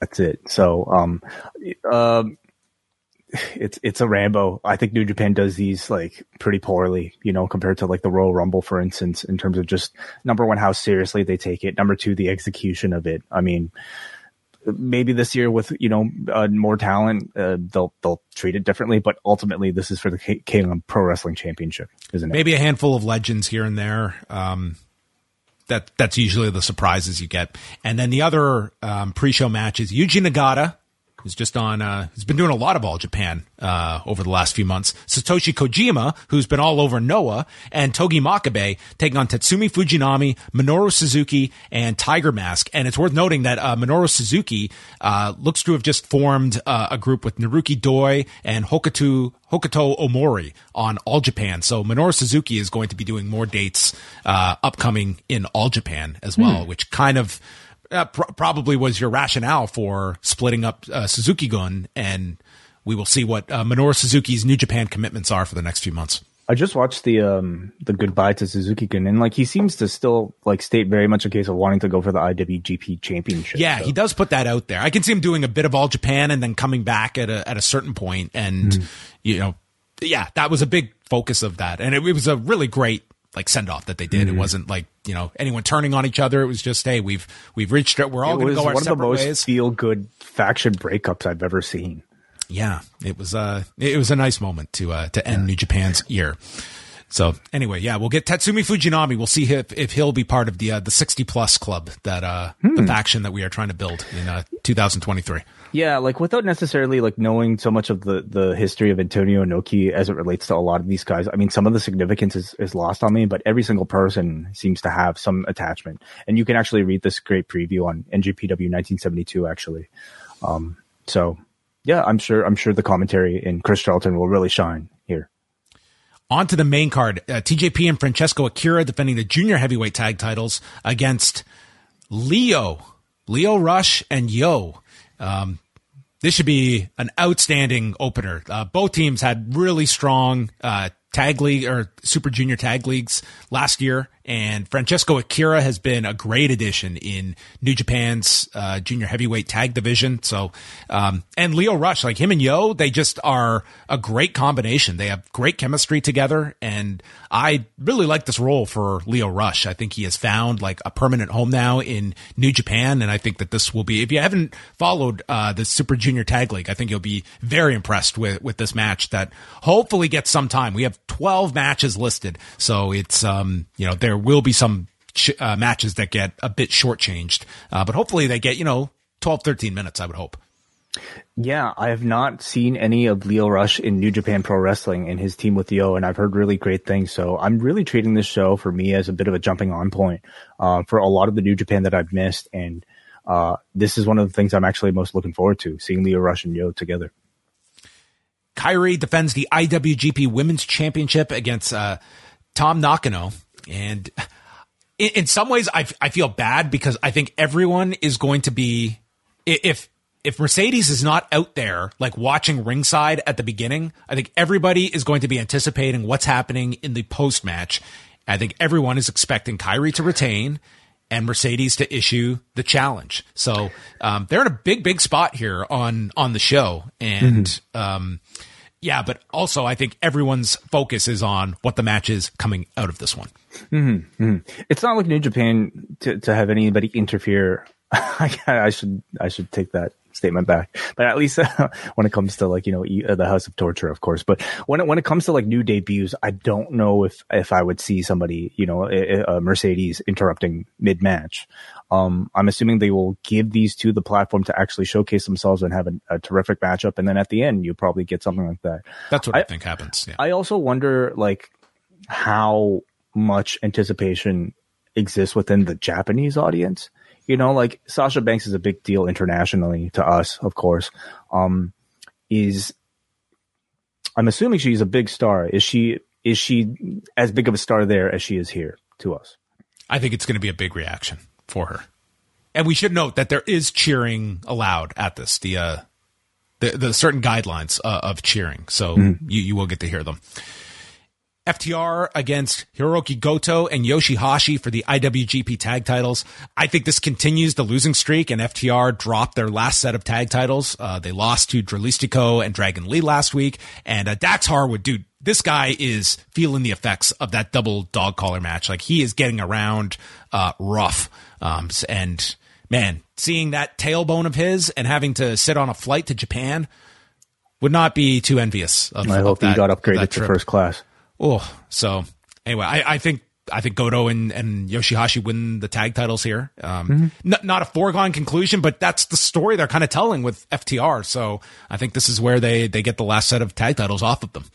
For sure. To me, like the result of the match is almost secondary. I mean, I'm just looking to see if it, I mean, of course, like look at the talent in this ring. I, I, I, I am you know, Yoshihashi and, and Goto, I, mm, I, am not the most excited by them challenging FTR for the championships, but I mean, they're incredible wrestlers and this is a fresh combination that I personally haven't seen before.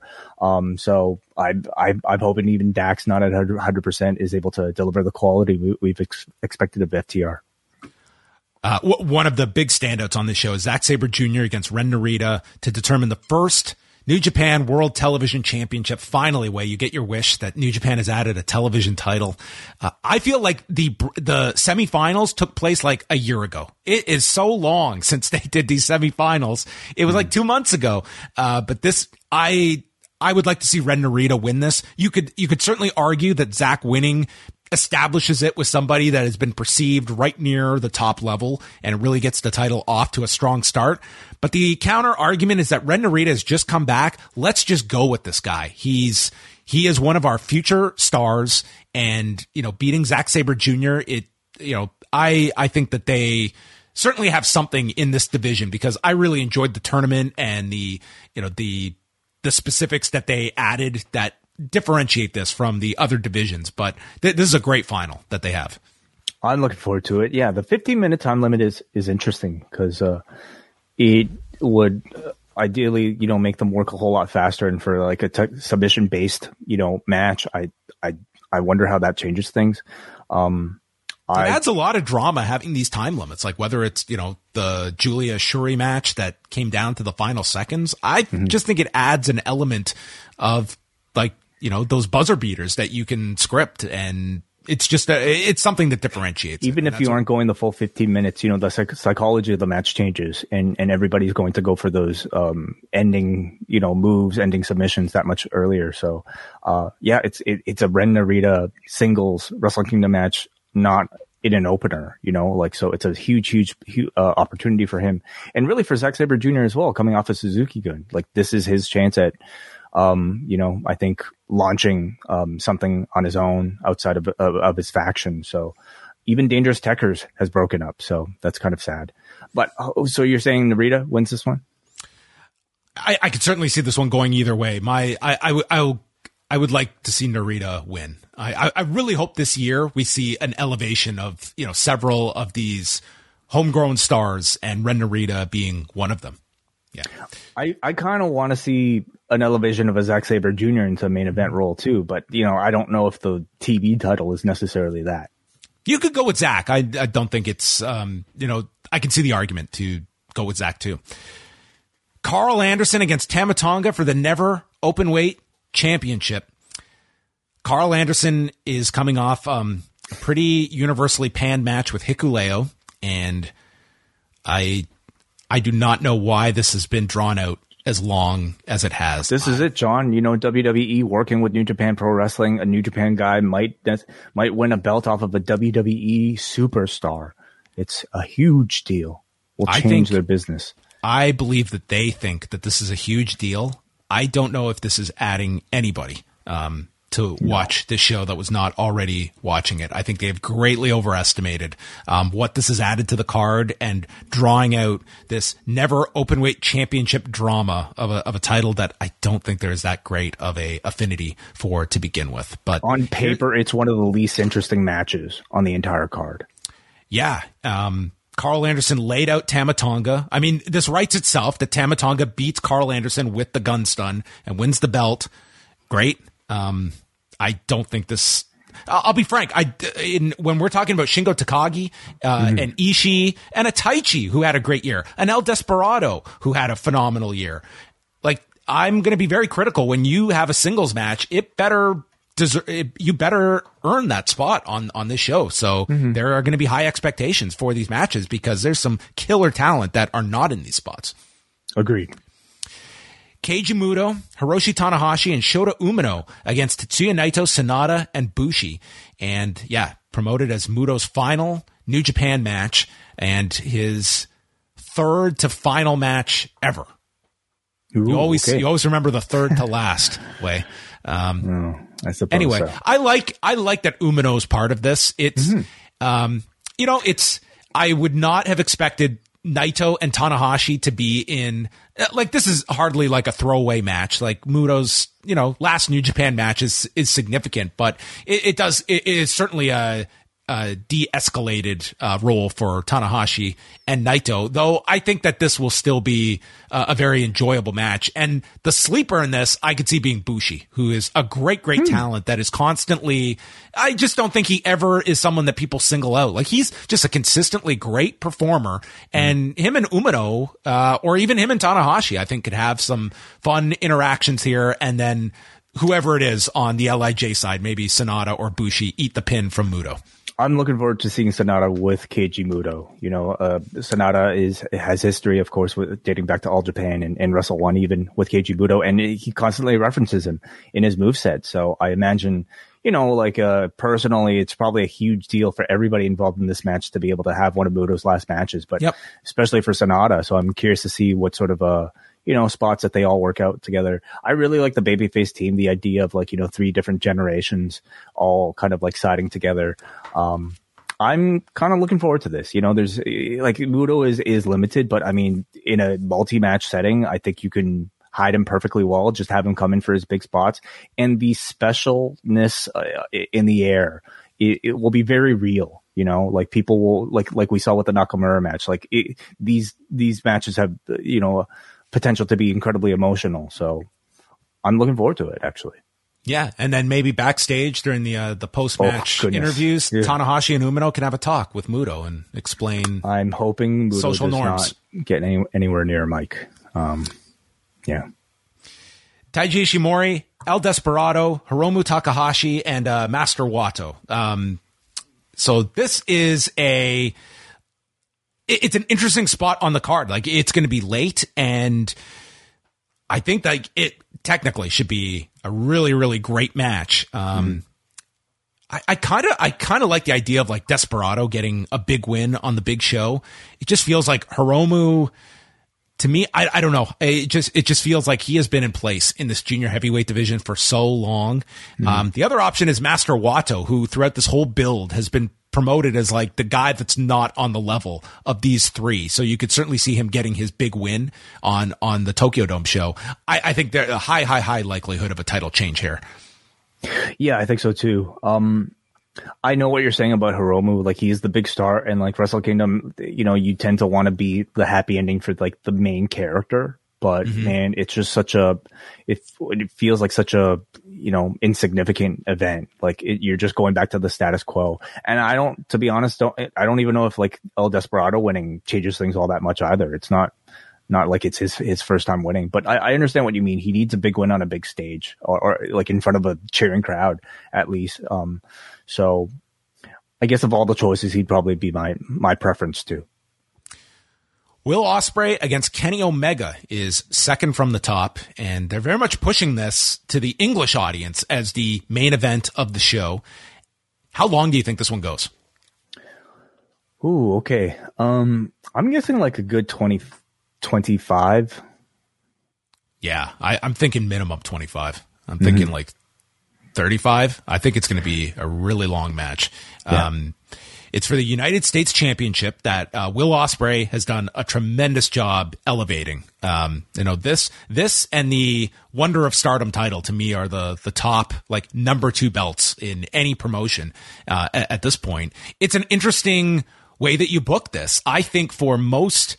Um, interest coming out of this show is Omega wins the belt and it ensures he's coming back. And where it, will Ospreay go to AEW to try and get the belt back? Will Kenny come back for when will Kenny come back because he has to now? Um, I, I think like that's the hook. Um, on the other hand, it's, you know, it's Will Ospreay really establishing himself as not being in Kenny's shadow anymore and beating Omega would be kind of that, that stamp and, looking at the way that New Japan and All Japan have alternated like their booking, like you could certainly see like this is designed for Ospreay to get that that big defining win that he is on Kenny Omega's level. Totally, yeah. I certainly don't think this will be the only time these two By the way, they have met each other like all the way back in PWG, so this is technically their second singles match together. Yeah, but there's a there's a few hundred people that got to see this. a few more people are going to watch this one. Yeah. Um, but I, I certainly don't think this will be the last time we'll see them together. I, I think as soon as like Forbidden Door is when you might be able to, able to expect the AEW side of the equation to, to happen. So knowing that, you know, or expecting that they will face each other again, this win will ultimately just be setting up chapter two, right? Um, so therefore I could see Kenny winning this one, taking it to AEW, maybe holding it until, um, he meets Ospreay again. But man, this U.S. title is kind of cursed, isn't it? Like, Os- you know, like people who tend to hold it haven't had the best luck in, in dropping. it. Omega doesn't need any any more curses. Yeah, but it almost like it's almost secondary. Like we're there to see a dream match, aren't we? You know? Yeah. I, I think this is the match that is going to be moving the most amount of people to come back to New Japan. Like there is a mm-hmm. there is a lapsed New Japan audience out there, and I think this this is the first year Wrestle Kingdom feels like Wrestle Kingdom since 2020. Completely, absolutely. The card is fresh, and this is why I'm not so upset. Like not seeing a Tanahashi or a Naito in a multi-man match, or even not seeing Shingo or an Ishii on the card. Like I look up and down this card. You know, we got like Kairi on the show, Kenny Omega and Ospreay on the show. Like it's fresh, and that's what I've been missing so much from New Japan Pro Wrestling. So, yeah, And then the main event, Jay White defends the IWGP World Heavyweight Championship against Kazuchika Okada. I, A I very- spoke too soon maybe about the freshness, but nonetheless, it's a God, I- story. this one to me is going to be like I think this will be a sound sound wrestling match. I think it will be enjoyable. Mm-hmm. They. I They I usually are. they, they usually are. The question will be number one, following Ospreay Omega, and number two is like I think this is going to be the heaviest presence of like an Inoki tribute, and I think this is all built to that like what we have been building for all year during this anniversary is Okada with that belt in the Tokyo Dome leading the Ichi Nissan Da with the whole crowd able to scream it out as, you know, our return to crowds being vocal. Um, I think that's what this is all built around. But before that, you're probably getting like close to a 40 minute match and there's going to be a lot of people that it's that's not going to be their jam for a new japan main event uh, between these two where it does feel it, this is very much on jay to have a different type of match and present doubt that this storybook ending that everyone sees as the whole build up to the year that you do have some twists and turns along the way Yeah, agreed, agreed. and could be at the end of like a five plus hour show that that that is almost guaranteed, John. Yeah. Um, I I know the match will be good. I I I just I've really gotten my fill of the Okada template. 30 plus minute match, you know, and this is guaranteed to be that. I recognize the significance uh, with all the Inoki stuff, especially for people in Japan.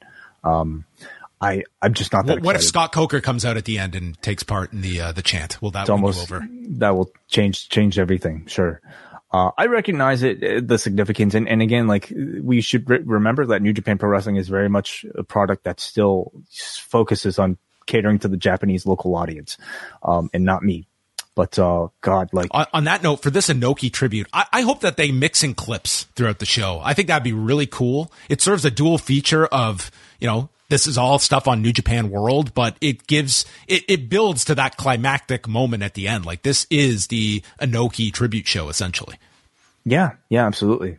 Um, yeah, I, I, I'm not terribly excited, but I mean, that said, listen, like the setting, I might be overcome if they play those videos. Maybe I'll, I'll really get caught up in it. And that moment at the end might feel very, very nice. So what, what has, what has Okada been doing in his matches leading up to this? He's been using new finisher, I believe, like a, Yeah, he's been using like like the Cobra Twist, and uh, you know, and it's been coming out in the in the robe all, all year long as well. Like this is, you know, it, it is essentially like he is the next Inoki, and that has been largely what the whole last ten years has been of Gedo's uh, booking. And in this sense, I mean, I I would imagine that there was a time that they were hoping that this would be a scene of like Inoki coming out and being in the ring with him at the during the anniversary, and instead it's going to be in the memory of Antonio Inoki. yeah, yeah, yeah. So, I mean, I'm sure it'll be very emotional. Um, let's see if they can execute what they want. Yeah. And let's not forget as well that um, they've got to set up another card for January 21st very mm-hmm. quickly. So between this show and New Year Dash, like you have to, you have to set up the Yokohama Arena, which is the day before their new beginning card in Nagoya, which like Dolphins Arena is a big arena. That's not one you just put a six man tag on top. Like that is a huge card too that they mm. have. Uh, so they have to set up a lot of big matches for th- those two shows, uh, coming out of the next uh, couple of days as well. Okay. So again, we will have a review on Wednesday at postwrestlingcafe.com. So look out for that in your feed and we will be uh, notifying you once the show goes up. And that's going to bring an end to a lengthy edition of Rewind-A-Raw. Welcome to 2023. I was excited to do a show with you, Wai. Likewise, John, as always. Thank you so much for, you know, uh, grabbing the news stories, keeping the site as fresh as, as it, it's, it's looking. Great year 2022 was, and I think 2023 will be great as well. I'm off to uh, do my, my reading Wai, Ticketmasters Ooh. about the ticket industry. Okay, fantastic. So, it's quite the read. What are you learning so far? Uh, Ticketmaster exceptionally greedy, and there's some detractors to Pearl Jam. For what? Pearl Jam tried to take on Ticketmaster. Oh, okay. Yes. And I'll I'll lend you the book after. Sure. Okay. All right. Cool. That's it for us. Uh, any closing words, Wai? I'm I'm off to figure out my sleep schedule for the next 48 hours. Okay. Uh, I have questions about that too. That's it for us. Have a great night. We'll chat with you on Wednesday multiple times.